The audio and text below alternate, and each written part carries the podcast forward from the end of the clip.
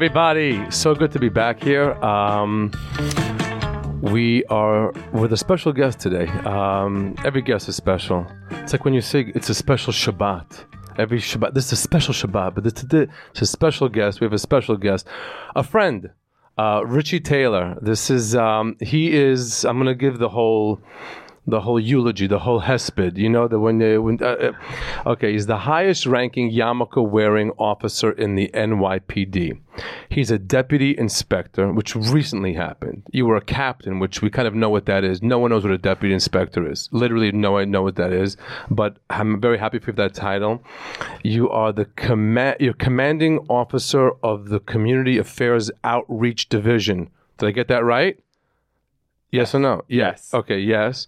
You get everything right. Okay, 16 years on the force. Proud of it. Very. If anybody ever asks you, should I go to the NYPD? You're like, yes. Absolutely. And one of the uh, one of, in one of the uh, things uh, I, in the articles I read, you know, besides knowing you personally, I don't know your whole NYPD history, but he says, yes, join the NYPD. You could do anything. You can jump out of a helicopter. You can be on a boat. You can be on. There's nothing you guys don't have. Exactly right. Okay, and um, We don't have a, we don't have a comedian, so we're recruiting actually right now. you're the comedian. Here you go. You're, you're definitely the comedian of the of the force. I learned from the best. Yeah, okay. Now, if Richie, Richie and his wife and his group of friends from the flap, uh, m- uh, M- Midwood Marine Park, Marine Park area, are everybody. always at shows. One, they, they, they, they always have one representative of their crew at one of my shows, and um, they're amazing. Is that how you met? Did you Yeah. meet because he came to one of your shows? We met at one of my shows, but then I got an award for. Uh, there was a day named after me by the by Mayor De Blasio. Yeah. Um, what was the date? The Uh, February 30th? No, twenty. Uh, the twenty sixth of Never. June, uh, two thousand eighteen, and you were there in your full regalia, dressed like the doorman you are right now, Gracie Mansion. and Gracie Mansion, It was and we got We, we, we got a call for a trespasser. a trespasser, and that, you see, his shtick. He's nonstop. He's the comedian. Well, anyway, uh, just so you guys understand and you get a feel for, for, for Richie. His friends came to a show, came backstage. We took care of them, and he wanted to give me a gift with one of those cards, right? So he calls me up. I'm at the gym. He's like, "Where are you?" I'm on Orchard Street in Houston. He's like, "I'll be there in eight minutes." He pulls up the wrong way on the street. He didn't need to. Pulls up the wrong way and parks on the sidewalk. But not to be like, uh, this is what I can do, and this is, you know, and he doesn't come out like Clint Eastwood. He comes out and he's like, Ta-da! Look what I did. That's that's Richie. He's a he's fun. He's just That's everything. Isn't that That's hysterical? hysterical. And then you came out and you did shtick. He did shtick, right? Do you remember what, what you did that day? When did you wake up? What, what do you mean? I woke up. We were, I was at the gym. What do you mean? When did I wake up? I'm at the gym. I'm, I'm in go to the shorts. gym? I'm in the shorts outside. It's all lines. It's all lines with him. And he was asking people, "Do you know Modi? Do you know Modi? Do you know Modi?" And then one one person actually said to him, "No, but you look familiar." He said, I'm, "I was the third cop on CSI," and you could tell it's not his first time delivering that line. Anyway, what's up? How are you? Very, very, very well. Great to be here. To be Congratulations on your on your promotion. Thank you so much. All joking aside. Thank you. Thank What you. is what is a deputy inspector? So the way it works is the police department has uh, a rank structure, of course, sergeant, lieutenant, captain, as you mentioned, Which we all know Which we all is. know, correct. The reason that deputy inspector is not as known is because there's much many less deputy inspectors than there are of the other ranks, such as sergeant, lieutenant, captain. Uh, those are sergeant, lieutenant, captain is given to you by exam. Anything above captain is only given to you by discretion of the police commissioner. There's no test. There's nothing with the Department of Citywide Administrative Services with civil service. It's strictly and only on merit and the discretion of the police commissioner. And what did what information do you have on him that he gave you this? this- Same reason I the same information I have on you, which is why we're on the show here. Okay, okay. we were we were we were outside of his car. No, he has an unmarked car. It's so unmarked that it's marked. it's what, what, what what's the what's the brand of that car? Police interceptor. N- What, but, but what's the Ford. Name? It's like a Ford, but if you look at the front of it, it looks bruiges. It looks very angry. It's like one of those angry cars, and you see the lights everywhere. But even though they're hidden and the bulletproof door, and he comes out of it. Like, and, and you- you're six foot nine. What are you? At least. no, how tall are you? That's six three. My wife says six four. Six three. He comes out and he's wearing the white shirt with all the brass on it, and he takes a shot at me, and I got to take a shot at him back. I said to him, "Do you know that if you took all that brass off your shirt, you'd look like a, a busboy in the Catskills?" with the and he of course took it, you know, and it was it's hilarious.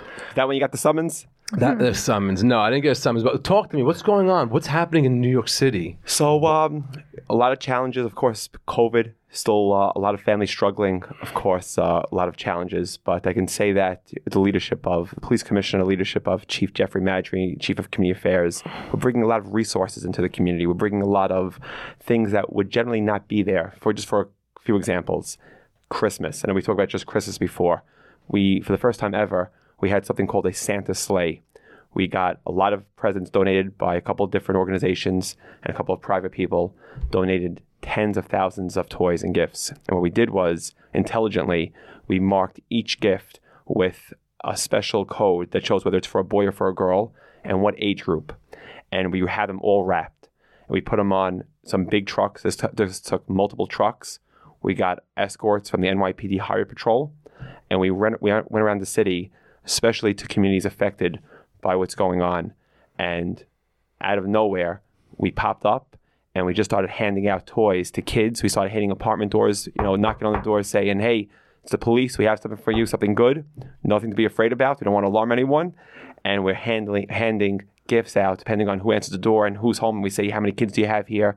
We're giving out toys. And the reason they're wrapped, of course, is because we don't want, oh, well, I want that. I want this, A whole big thing. And that's how we were doing it. And I'll tell you, the smile we put on some kids' faces, on thousands and thousands of kids' faces, is truly something that is second to none. There's no other better feeling. And this is something that has never been done before. This is something the police department is not known for, if you consider it. A lot of people know us, unfortunately, sad arrests, summonses. We're called when there's tragedy. We're called when uh, people need help. But to be proactive and to bring resources into the community, it's not just toys. But before Thanksgiving, I know some departments have this, but we we took this to the ne- next level. Uh, turkeys, food, every everything you could imagine for your for your dinner table for Thanksgiving. We were coming into the communities, not having people necessarily come to us, but also knocking on apartment doors, going around to different areas, going to crime victims. There's a lot of pain out there behind a lot of apartment doors. A lot of families are suffering. If we can do something for that mother, for that family, then how could we stand by idly and not do it? And taking the initiative again, Police Commissioner, Chief Jeffrey Maddrey, Chief of Community Affairs, the leadership here working with the Police Foundation, first responders, we're having, uh, again, when I talk about resources, I'm talking about real, real things going on. And of course, I encourage everyone to follow us on Twitter at NYPD COMM Affairs. It's abbreviated for community. Wow, look at you with You- this whole spiel you have. Listen. He has a whole spiel. Wow, when the mic is on, you go into your community commander deputy affairs mode. Look at that whole spiel. Usually he just joke after joke after joke, but you you you had that coming. Listen, they could use some good PR. Yeah. Well, I'll Does it hurt you? Does it hurt you that, like, you know, especially during quarantine and the the Black Lives Matter, the police were getting such a bad rap, and um, Very much so. And I'll, I'll say this during the, the, the riots that we had, I could tell you this challenging time for police officers. what was it? Riots or was it demonstration? Or was it uh, Marches. marches? I would say it's riots, it's demonstrations, it's protests, it's all three.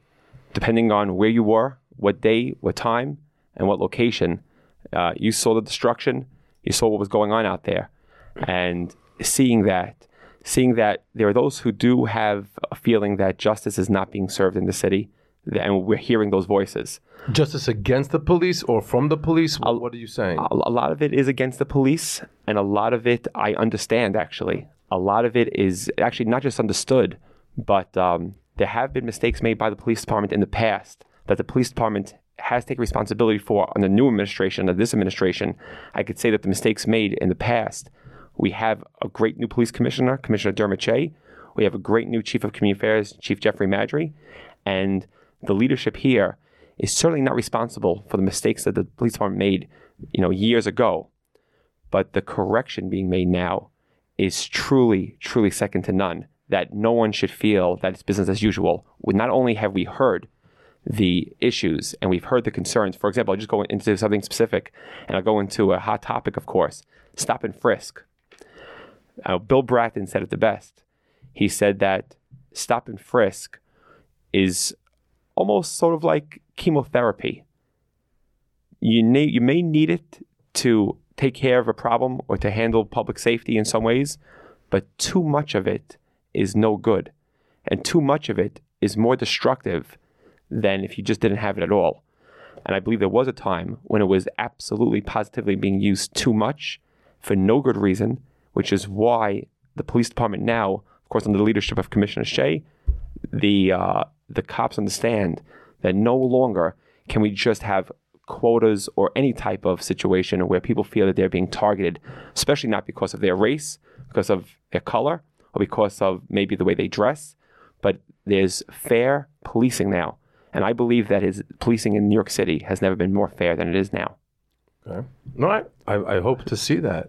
The, the police department, the, those of you who don't live in New York City, the police here is, um, it's an army. You know, when you drive down the FDR, you see the boats by the UN. When during the, the Black Lives Matter, when I, I went to the marches, and um, the amount of police and the equipment they had, like n- not scooters, those things that um, the uh, you know like the mall cop things, Segways? segways and all of the it, but the amount of it and then the helicopters and it's like wow. Which is scary as a civilian but I'm, if there was terrorist attacks it's nice to know that it's there. You know, they controlled the marches when the marches would go and they would control where they would turn. They would put their people in which Uh, wh- who would control that? the police was able to control where the we, we went on the marches. We went i lived in the city. Um, i believed in it's like wow i'm a part of this i'm part of history. And we went on the marches and um, and but the police were able to control where the turns were of course, we protect freedom of speech and we want freedom of speech. We promote freedom of speech. When it comes to just um, direction, usually we'll always try to speak to organizers of demonstrations just to how best to facilitate that everyone is safe. We want to Yeah. we want to facilitate people's right to freedom of speech, but of course, you know, words matter and destruction of property that we saw, looting that we saw, that would never be tolerated. The uh, amount of police officers that you saw we we always strive to have the fair balance. We don't want people to feel over policed, but we want people to feel safe. You know, it's it's always said that it's not just important for the police department to make sure people are safe, but it's also important for people to feel safe. That's what we strive to do every day. okay no you you have this down this is this is this is i promised you guys laughter and nonstop jokes Yeah, um, 'cause- let- So I could say, Let's go, so guys. so Come let's So on. I'll say, so I'll say something. Uh, I was actually parked. My wife, and I just want to give a shout out to my wife, Mary. We just had our fifth child about two weeks ago. fifth daughter. This is not only a deputy inspector, this is Tevye from Fiddler on the Roof. You have five daughters. Thank God. Congratulations, Mazel Tov. Thank you very much. You began with Hatzalah, Yes. the Jewish Ambulance Corps. Um, we spoke about it one time on the show, A no? little But bit, yeah. there's a Jewish Ambulance Corps, and you began, and during 9 11, you were in the towers. Tell us what happened during 9 So 11. I just got I just got to Lower Manhattan. Um, I got the call just after the uh, first plane hit the World Trade Center. Actually, Hatzalah is the largest ambulance volunteer ambulance service in the country. Uh, Hatzalah members saw the actual plane, the first plane, fly into the uh, North Tower, and he called it in on the radio. Course, that led to a chain of events that everyone in Hatzalah was notified. Um, I immediately responded. Live in Brooklyn. I got to the area of the World Trade Center. I pulled up actually right in front of Seven World Trade Center, and I got out of my car, and of course the buildings are on fire. And I uh, something told me to just maybe back up, maybe just go a couple blocks away. And I went a little more east in my car. I drove towards Broadway. I parked on Vesey, just Sure. just Yeah. by Broadway, on Vesey Street. And I got out of my car just as the building, as the North Went Tower down. collapsed. Wow. We ran you, to you had Hall. a feeling to, to get away from there. Something, Wow. yeah. I did. I don't know. You know, you don't you don't understand it, especially after. Um, That's so crazy. That's insane. yeah. So I ran to City Hall, you know, more north. Uh, came back. You know, it's it's a horrible, horrible soot. You Just it's just a horrific scene that you can see the videos.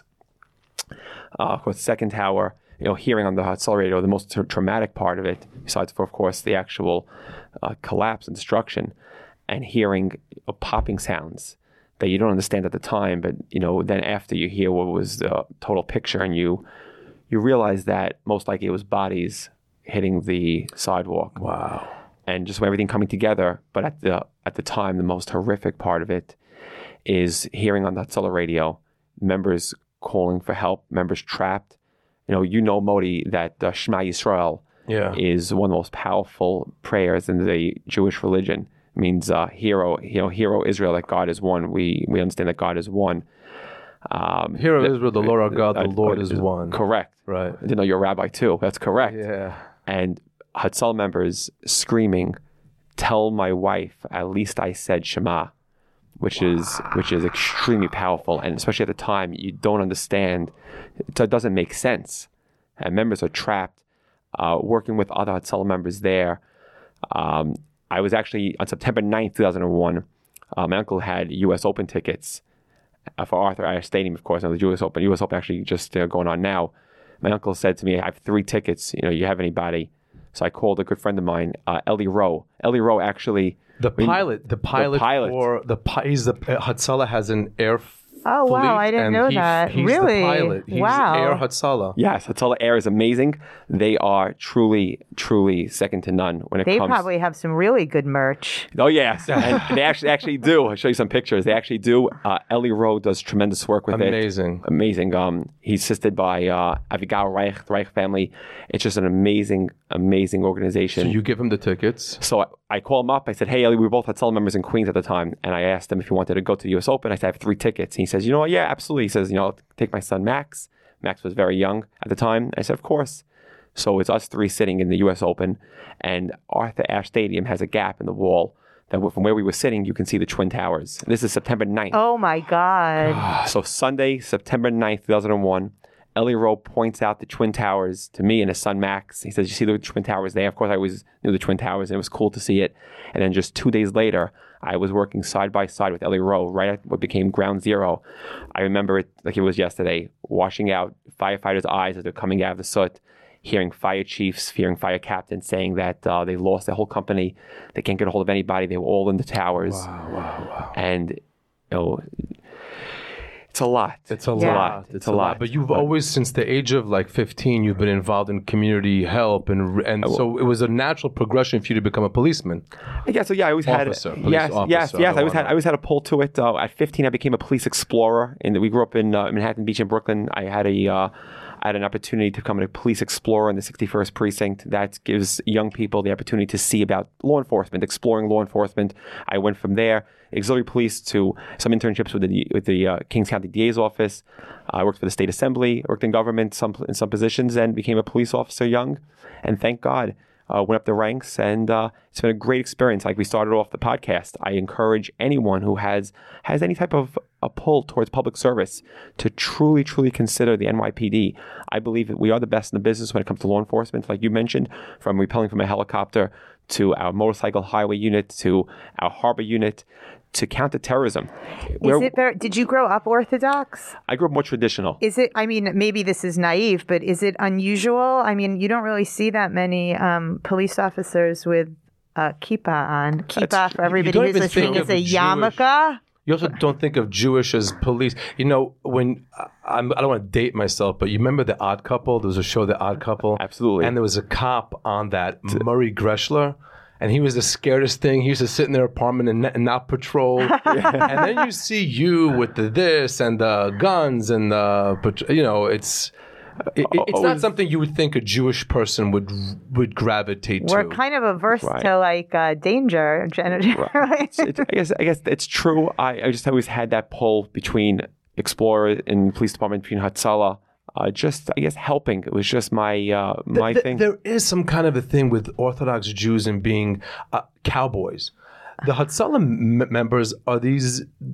badass guys. Yeah, I'm sh- they totally Badass. are, They but have that's a- different than being a cop. And they on top of what's happening in the neighborhood. There's Shomrim and Shmira, which is the which is patrol of of Yes, they help us a lot. And I'll say this: uh, when I was very, very uh, new in the police department, I remember there was an issue.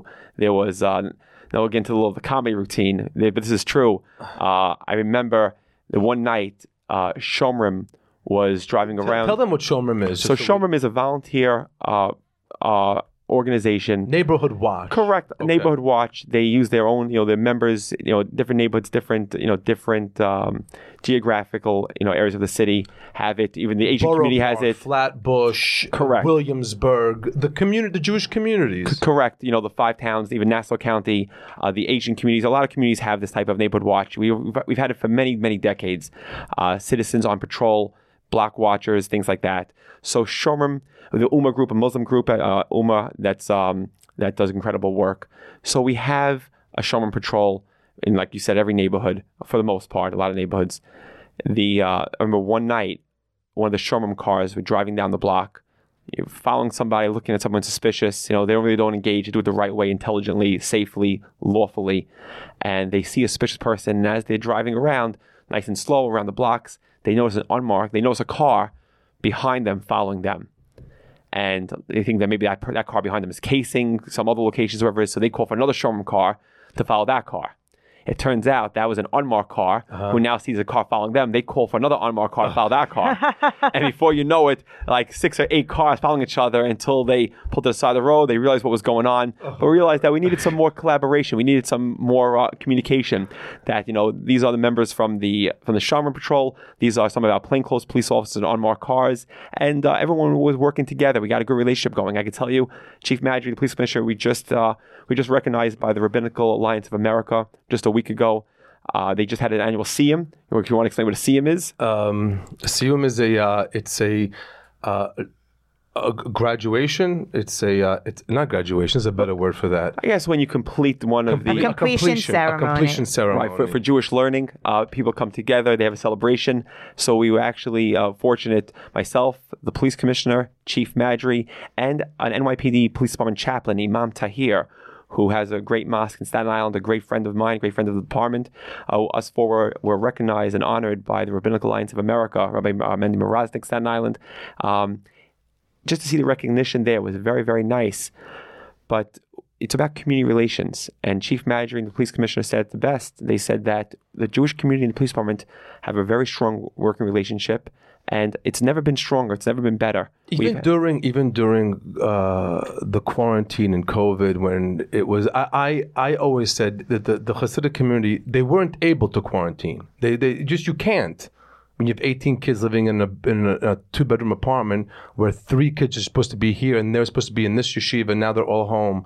It was very challenging for a lot of It families. was challenging. A lot of families, I'm- sure. I can't imagine you being a Orthodox that's- Jew and and all of that. You know, um, I was so I was in I was actually during COVID.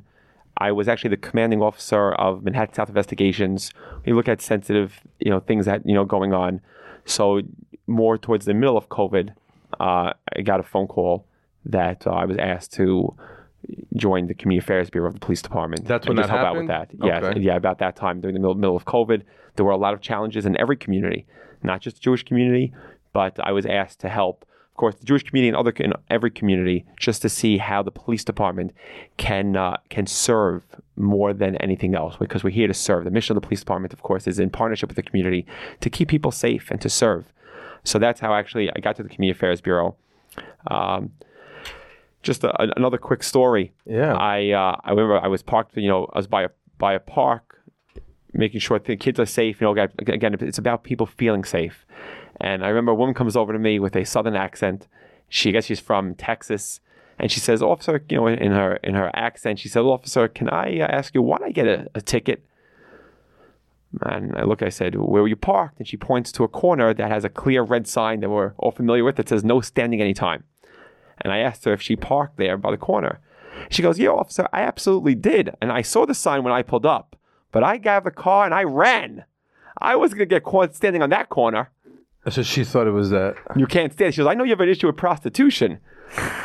This no is standing. that's standing there. Is that what she thought? I'll say, say, say more. So uh, she, I'll say uh, about the delivery. Uh, she said um, she, she, she, she pulls up to a sign. She's also, why did I get a? She says, officer, can I ask you a question? Why did I get a summons? Why did I get a summons? I, I was parked over there, but I did nothing wrong. Why did I get a summons? So I look at the corner and I see it says no standing anytime. So I said, ma'am, the sign clearly says no standing anytime when you park there. She says, I absolutely was parked there. I saw the sign when I pulled up. I got out of my car. I ran. I wasn't standing there. You see, shtick.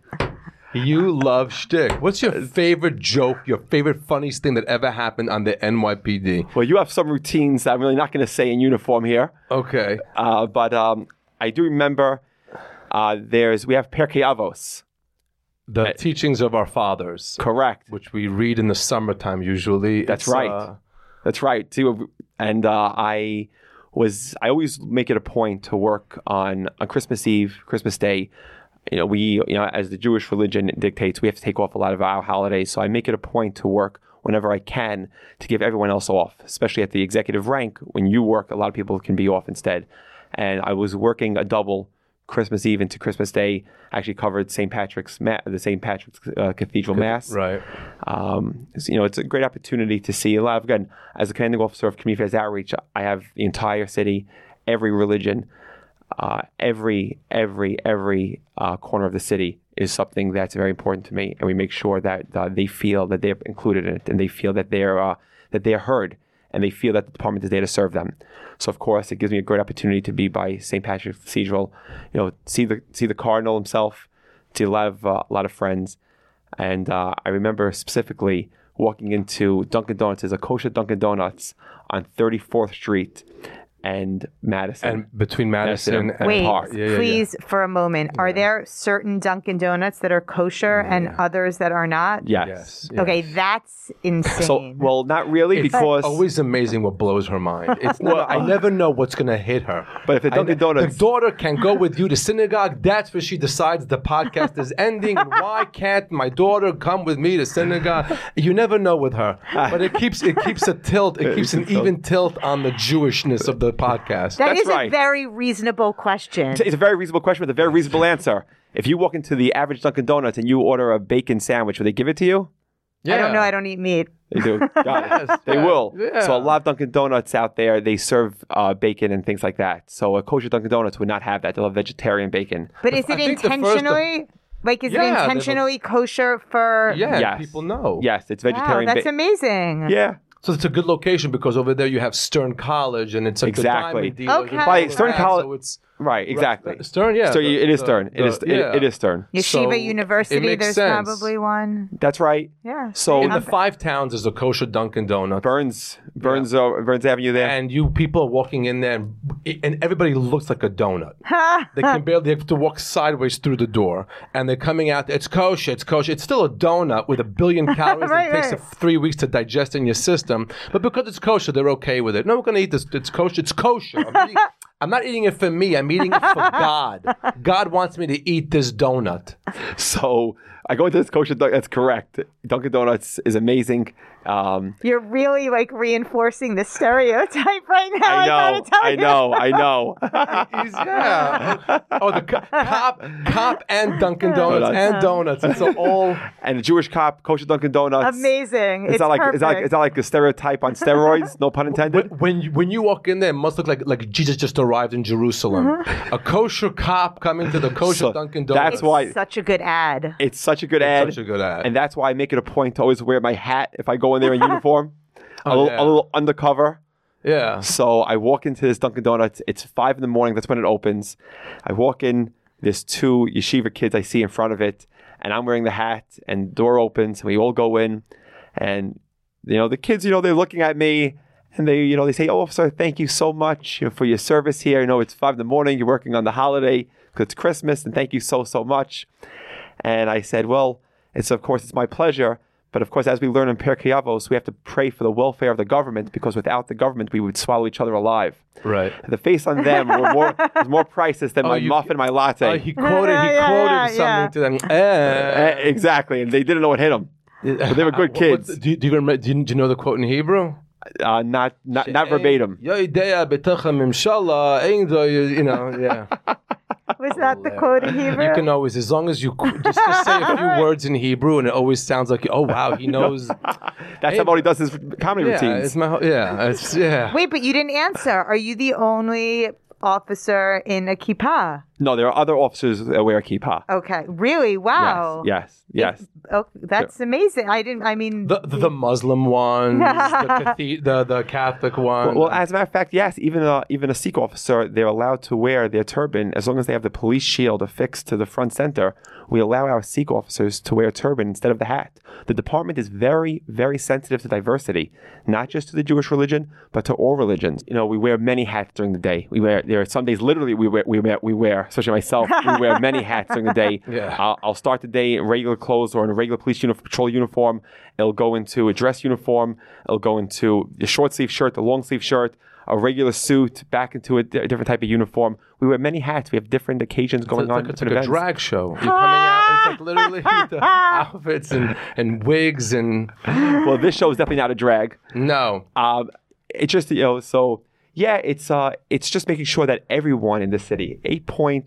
I said, but, But I you're like me. You're like if there's a conflict, let's try to get a joke in there. I've seen you. I've That's how- seen you. That's how we have to roll. You know, we It's have to laugh. It keeps us young. They say, you know, they say laughing, laughter is the best medicine, and I Really? believe it. You're gonna throw that in there with your little cop voice? no, laughter's the best. What are you doing, Richie? Give it to me here. I, w- I brought. You, I promised the producers the funny, the funniest cop you've ever met in your life is coming on the podcast. Well- and you have been going into this police department like, like. I'll say this. I, you know, it's like the, the cop who pulls over a kid for speeding, comes up to the car. He says, "Sonny boy, I need to see your driver's license." The kid's all nervous. He's shaking. Gives the cop his license. The cop sees and he gets angry and he says, "It says here you must wear eyeglasses when you drive." And the kid's now really nervous. He says, "Officer, I don't have to worry about that. You know, I, you know, I, I have an eye doctor. I have contacts." And the cop gets now really angry and says, I, I don't care who you know. I have contacts. Hilarious. You get it? No, these are the jokes I was I was supposed to say. No, when the Or if cop you- pulls over the guy driving and uh, and uh, the, uh, we're, we're going to this now. No, no, it's- Absolutely. It's better than, than hearing your speeches. Um, there's a guy. There's a guy driving. My- my car, thoughts gets exactly. Pulled over. Gets pulled over by, by by by the policeman. As he's coming over to the to the you know he says you you, you know why you were pulled over? He goes no officer I have no idea why. And the wife starts to yell because you were speeding. You were speeding and and uh, and goes sir. Besides that your taillight. I told you to get that taillight fixed. And he starts to yell at the wife. Shut your mouth! Don't say a word. I don't want to hear your voice. And and the cop says to the wife, Does he always yell at you like this? He goes only when he's drinking. Th- this is this is the shtick he usually. This is his. These are his jokes, and uh, Or, or just when you have something similar, when you know, older, an elderly lady, an elderly lady gets pulled over for speeding, you know, 95 miles an hour and a 50. Cop pulls her up, asks for an explanation. She says, "Well, I just killed my husband." Cop says, "Excuse me." She says, "Yeah, you know, butchered him to death. He's actually in the trunk right now." The cop calls for a sergeant, goes back to his car, puts her at gunpoint. Sergeant comes by, explains to the sergeant what's going on. The sergeant speaks to the woman, of course, and says, "Ma'am, you have to come with me." And she says, "Why?" Says, "Well, you just killed your husband." She says, "No, I didn't." Says, "Well, my officer says you killed your husband, and you butchered him to death." She goes, "Excuse me? I don't know what you're talking about." And the sergeant says, "Ma'am, my officer says you told him that he's in your trunk right now. My officer's telling me this with a clear, straight, truthful face that your husband is dead in your trunk right now. That's what he just told me." And she says, "Sergeant, I'm sure he probably told you I was speeding too." these are the jokes. So the jokes. You love jokes. You gotta love these jokes. love I wouldn't them. be here if I didn't love the jokes. I wouldn't have come over to you after that comedy routine you, you pulled off over there, and uh, if I didn't love the jokes. No, he's a fan. There's definitely Fan. Richie Taylor is a fan of, of me, of mine. I'm very Very proud. much so. I have good But of comedy, of comedy. It's uh, you understand that that's that's real community relations. It is real community That's relations. really It is. community relations. That's what it's about. It's about our partners. You know, like you mentioned Shomrim before, we have great partners, whether, you know, Bob Moskowitz, Steve Weil, that's all we have Moshe Williger, we have uh, Rabbi Yehiel, uh, Rabbi, we have Rabbi Yehiel Kalish, and Hatzalah, we have Misaskim, uh, Yankee Meyer, who actually we just spoke to. spoke to. We just spoke to, uh, very, very Misaskim unfortunate. is, Misaskim is, is this organization. It, it really means mitaskim. which is the opposite of like when something bad happened, I'll the sick. Don't don't get involved. Right, me. It's the opposite. Get involved. That's what Misaskim It's means. true. It's, a, it's amazing. And it's amazing. whenever there's a tragedy, somebody passes away, God forbid, something happens, a family needs help. Um, the most that they're known for is like when somebody passes away, eh, the family has to all of a sudden organize themselves and set up a shiva. You know, the with Yeah. the seven days of Seven mourning in the house. mourning. They need food, chairs, this, that, um, prayer books, uh, and they hop into action immediately, and they are unbelievable. And um, It's true. We have a lot of partners. You know, nothing is done alone. Everything is teamwork, and I will always say this: it's all teamwork. Uh, we have great community partners. Uh, David Esquil, Yankee Myers, we mentioned. We have clergy liaisons in the police department who bring resources in to help. Like I mentioned about the toys, about the turkeys, about food, about resources, about clothing. Um, after hurricane, Yes, you did. You took the first 20 minutes of this podcast and drayed us a cup about how you handed out toys to kids. We're so happy. and that's You- what it's, and that's what it's yeah. about because that's a, la- a lifelong. That's And a this lifelong feeling. podcast has to go to the police department to get approved before we air it. It- it so does. It's going to be 20 gonna have- minutes just him telling how they did the. That's all they're going to allow us to air. It's amazing. What, what, what do you have a receipt here? What, what- what do you what- what- I want to see what note. No one can read your notes. That- that's the point. No, and, ahead. and these will self-destruct in five minutes. Uh, you know, just like Rabbi uh, Rabbi Baruch Be- Ber Bender in the Five Towns, Far Rockaway, there was an issue in the Jewish community that we have a large Jewish community right on the border of Nassau County and New York City, and there were uh, there's we're concerned because there's two police departments that patrol that area. Of course, Nassau County Police and NYPD, the 101 precinct. We just had a historic meeting with the police commissioner of the New York City Police Department and the police commissioner of Nassau County Police Department. Of course, Dermot Shea from us, Patrick Ryder from the Nassau County Police Department as police commissioner. They were both at a joint um, uh, meeting together with Jewish community leaders to discuss concerns regarding right on the border, especially before Rosh Hashanah, before Yom Kippur, because we see what's going on around the country. Anything that happens around the country, we have the intelligence bureau that gets notified immediately.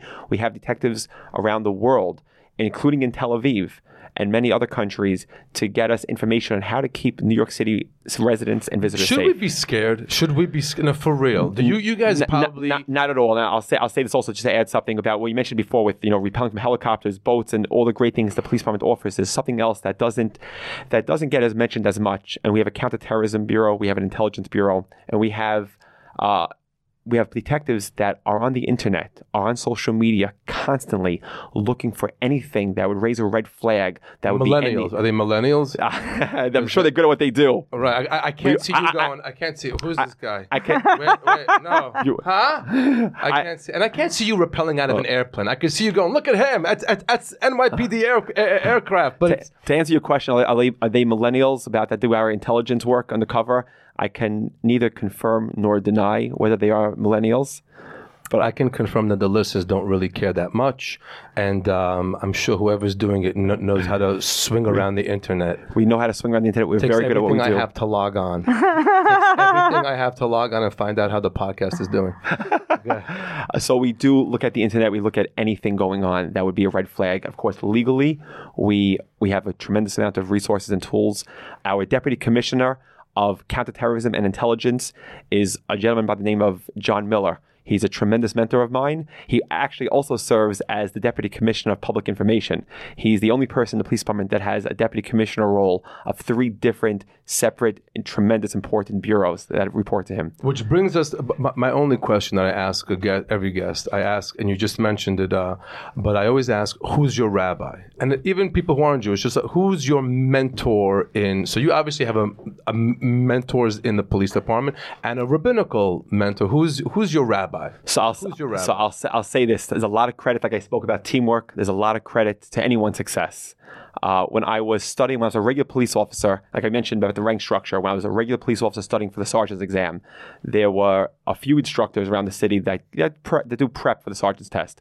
One instructor stood out immediately, and his name was Dermot Shea. And, and his name is Dermot Shea The head of police the head of police department. But in 2008, he was not the police commissioner, as you know. He was actually in my rank. He was actually a deputy inspector. And when I went to his class, I wanted to see all the instructors I could see to see, you know, who who the best. I really wanted to do very well on this sergeant test. You only get one chance, and it's many years till you have another chance at being a supervisor. And I went to a place upstate. That's where Commissioner Shea at the time lived. And I saw right away he taught from the heart. He truly cared. He had a way about him that you really didn't see anywhere else. And as my wife knows, I would travel over an hour each way because we lived in Brooklyn. We, like we live now in Brooklyn. We lived in Brooklyn at the time as well. And I would travel over an hour each way when I was a regular police officer in 2008 just to go to Dermot Shea's classes because I saw the difference between him and many other instructors. They were all good. They were all great. But there was something that absolutely uh, made Dermot Shea stand out to myself. And speaking about leadership, Bill Bratton, he was police commissioner twice. Yeah. He came back when I spoke about you know him before about stop, question, and frisk and the overuse that he stopped. Bill Bratton actually had a number one person when it came to crime prevention and you know about CompStat every every week the police department has commanders that oh, come in and speak. Yeah, CompStat. Yeah. So every week we have uh, discussions at One Police Plaza about crime trends, about keeping people safe, not about I gotcha or just to embarrass anyone, but it's about making sure that precinct commanders know exactly what's going on in their precincts on how best to deploy the resources that are limited and to keep people safe. So at CompStat, they had they have a uh, chair of CompStat, of course, the chief of department, and there's a deputy commissioner of operations. Before, uh, previously known as, de- as, deputy commissioner of crime control strategies. When Bill Bratton was here the first time under Major, all I asked you was who was your rabbi. That's all I asked you is who. So I have a few. rabbi. Dermot Shea. you gave me CompStat. I, Dermot Shea.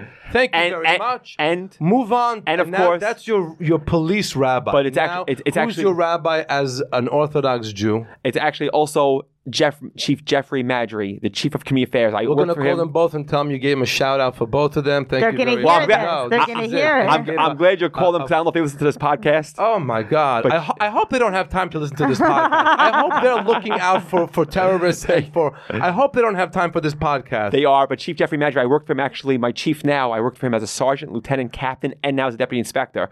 So I truly were, was very fortunate to go up the ranks with the right mentors, the right people. Okay, Atkan, the first, the first hakafa. Now we got your your your your two. Wow, you went.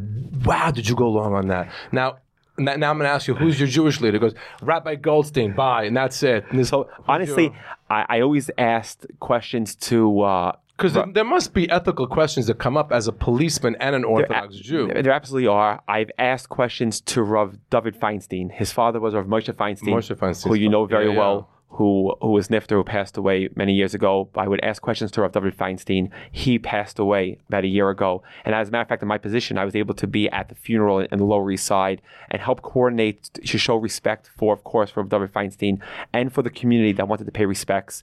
So this position has given me a tremendous amount of opportunity, including to do something like that for someone who was my rabbi. And now I would ask questions either to his son, Rav Beryl Feinstein, or to Rabbi Goldwasser, depending on what it is. I'll ask different questions to different rabbis, not to go answer shopping, but just different rabbis have their own expertise with right. different subjects. Okay. Okay, good. That's that. That's that. Any comedy questions though?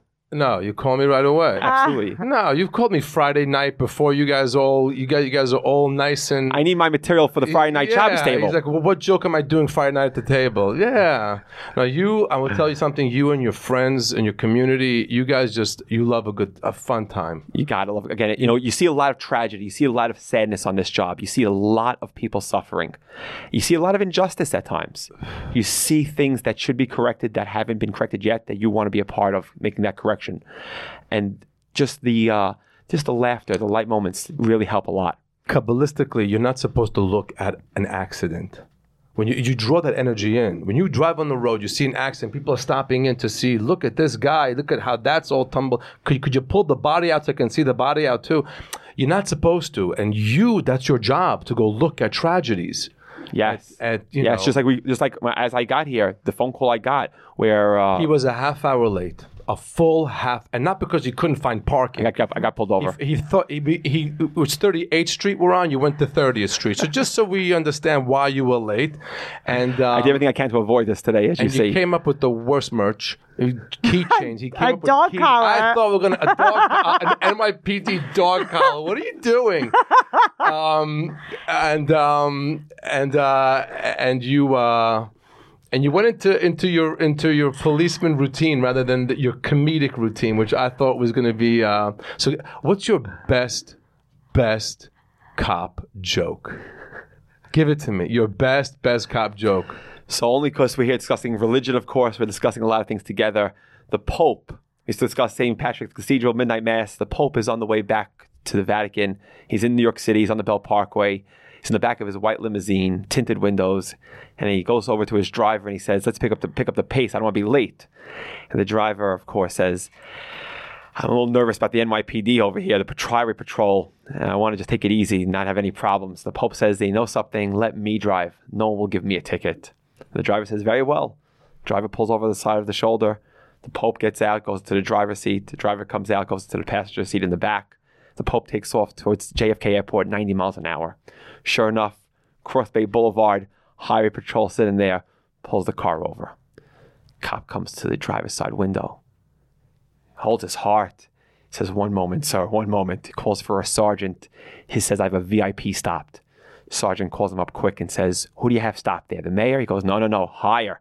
He goes, Who do you have? The governor? He goes, Higher. He goes, Who do you have? The president? He goes, Sarge, I don't want to look. Just come. The Pope is driving him. the, the Pope is his driver. You got to get to the j- punchline faster. Can I tell you that something? My thoughts exactly. Faster, faster. I figured something Yeah, that's out. why I'm doing the jokes and you're you're arresting people. Yeah, know yeah, what? yeah, yeah, yeah. No, let, let, let, let, let me finish berating him on how long he took to tell that joke. You schlepped that joke out. First of all, you're already assuming we know that a sergeant has to be called. And the only thing our mind now is when you do pull over a VIP, is that a thing? You gotta call us. Look, I got I got Sting in the car. I got Elvis Presley's. No, no. What, what do we do? And when you pull over a celebrity, is that a different You know, I've mi- never, mindset? I've never seen heckling done by the comedian. I'm heckling. I'm heckling the policeman on our podcast, just so you understand what's happening here. Um, but our last topic: when you pull over a celebrity, th- I'm sure it happens. What, is there like a procedure you have to call the sergeant and then the captain, and then the, eventually they wake you up? Next time you do your show at Caroline's, I'm going to interrupt. You know, that's not really true, is it? I've been, o- I've been pulled over only once, and it was in a smart car, so the cop already felt bad for me, right? And I had your card, and it was because I went over a white line to um and and uh, and he and oh my god! So he gave me a card, police, a friend of a policeman card, and on the back you wrote. Ask him to tell you this joke, and you. I forgot what it was about the subway. Something with the subway. I had a That's joke with- right. and he wrote that on the back of the car, and the car, the guy, the, he reads it and goes, "O- "Okay, go ahead, go ahead, go ahead, go ahead." he knew it was going to be a bad joke. All right, so let's we gotta start ending this podcast. Um, what do you? Is there anything you want to plug besides your commissioner and your bosses? You plug them from beginning to end of the show tonight, to, to, today. But is there anything you want to um, wish the community? It's. I think this is going to air r- right around 9/11, so it's Oh, it's so- really amazing. So I'll say this: uh, 20th anniversary coming up. Yep. We have we had 23 New York City police officers who were killed in the World Trade Center on September 11th. Many, many more going through the most horrific health conditions. Just, just the stories, just the tragedy, just the victims. It just doesn't affect just them, that their families, their whole network. Let's just take a moment to consider the sacrifices that are made by every police officer. No car stop is routine. No domestic violence job that you go to is routine. No call for service is routine, especially on the magnitude of September 11th and the uh, the bravery that I saw before I was a police officer. That seeing police officers rushing into danger, it's just something that you don't see. If you consider something for a moment, if there's God forbid shots fired in one of your comedy routines, but this time with a firearm, and you have calls for help. You have people running out of the comedy club, running out to, to run for their, literally running for their lives. They're calling the police, and what the police are doing is they're going as fast as they can through red lights to get to that location to confront danger head on. That is something that is just not not believable. And we have heroes of the city who do it each and every single day, men and women who wear the same uniform that I'm proudly wearing now. And that's something that we should always reflect upon. And it's uh, something that September 11th will always mean something personal to me, something, of course, very personal to the police department, To all of New York, to and, all of New York. and, to, and to all of New York. And uh, Is there is there a Twitter that you're on, or do you want to? so we have so we have uh, NYPD COMM Affairs, we abbreviated community, uh, NYPD COMM Affairs, for NYPD Community Affairs. That's run by the Community Affairs Bureau Chief Jeffrey Maddrey. We post a lot of our uh, upcoming events, our videos, a lot of the good things that we're doing across the city. We want people to see that the police department is your friend. It's not here just for enforcement. We're not here just because that we have to arrest someone and give someone a summons, unless they're telling a bad joke. But we're here to. Uh, Well, you'd we- be in jail by now. Oh. You'd be you'd be locked up for years after the, the three jokes you dropped on us here today. They'd put you away. Okay, what about? What, do you want to? I just wanted to tell you that I figured out what that was. What? I think it's his set list. It's his set list. He came with a set list. He literally. So- uh, when the comic goes on stage, you write down like the one word to remind us about a joke, and you came here with a set list. I should. So I'll say this: we went we- Funny. years ago. My wife was begging me to go to a comedy club. We went to a comedy club, and we get there a little late. And of course, the only row available when you come to a comedy show late in Times Square is the front row. Yep. And my wife says, "Listen, I've been to these things before. You know, we're done." So what do you mean? I've never been to a comedy show before this. She goes, "We are going to get picked on." Here I am going right into the front center. She says, "Just be prepared. He's coming to you. He's going to ask you everything about your life, where you were born, what Me? you do." Was well, it wasn't. It wasn't you. It wasn't me. It wasn't you. It wasn't as good as you. I never bother. The, I my material. I don't need to know where you're from and what you do. So What do you? Well, okay. we're sitting front and center, and I'm thinking in my mind, what am I going to say when he asks me what I do? And I had it all, all in place. Sure enough, a few minutes in, he points right to me. He says, Hey, you with the yarmulke, what do you do? And what'd you say? I'm a New York City firefighter. Straight face. Goes, what? I've never seen a guy like a deer in headlights, New York City firefighter. And he was stunned for a few seconds, but then he says, You're not a firefighter. You own the truck. Oh, is that with the truck? okay. What are you? Um. What's your? What, what's your stuff? Tell us. I'm at Periel Ashenbrand on Instagram. Perfect. I'm uh, of course um, on Instagram. It's Modi underscore live, and the information for upcoming shows, uh, the Know Your Audience, the Know Your Audience comedy tour, and I also brought you a yarmulke. Uh, and you too, for your you. son. Know your audience, and in Hebrew, dalif nemir omed, which is in Hebrew, know in front of who you stand, which is usually written on top of the Torah, and then my name, obviously.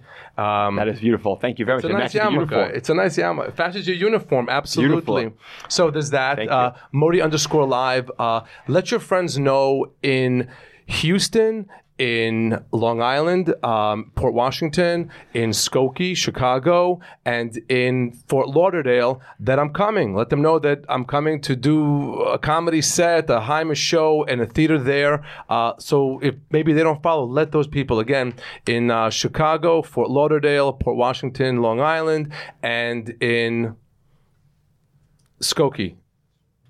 Yes. Uh, please let, let them know so they get tickets. Uh, what else is there? I, I, people have been asking, do we have merch on my Instagram? If you go to the links, there's um, there's the Yoeli Cup, the Secretary of Simcha Cup, and there's um, other things there. People are asking. We're going to start making merch for this show. Are you running for president again? No, get- I, gotta- I have to go into my voice that you were doing before. I we just want to make sure we get the detail in place with the Secret Service. yeah, yeah, yeah. Okay. So, oh, the, the, this thing. No, all the right. bad jokes. Oh, um, and what else is there? And um, happy, healthy New Year to everybody. And um, uh, wishing you health, wealth, and plenty of time to enjoy it. And I've been saying that lately, and people have been recognizing it as Art Raymond. Remember Art Raymond from WEVD? That's how he used to sign off his show. But it's such an amazing way to sign off a show. It's so true. Just health, wealth, and plenty of time to enjoy them both. Thank you all for listening. Thank you for doing the podcast. Thank you so much, Marty. You're the Um, best. And thank you for helping produce. And goodbye, everybody.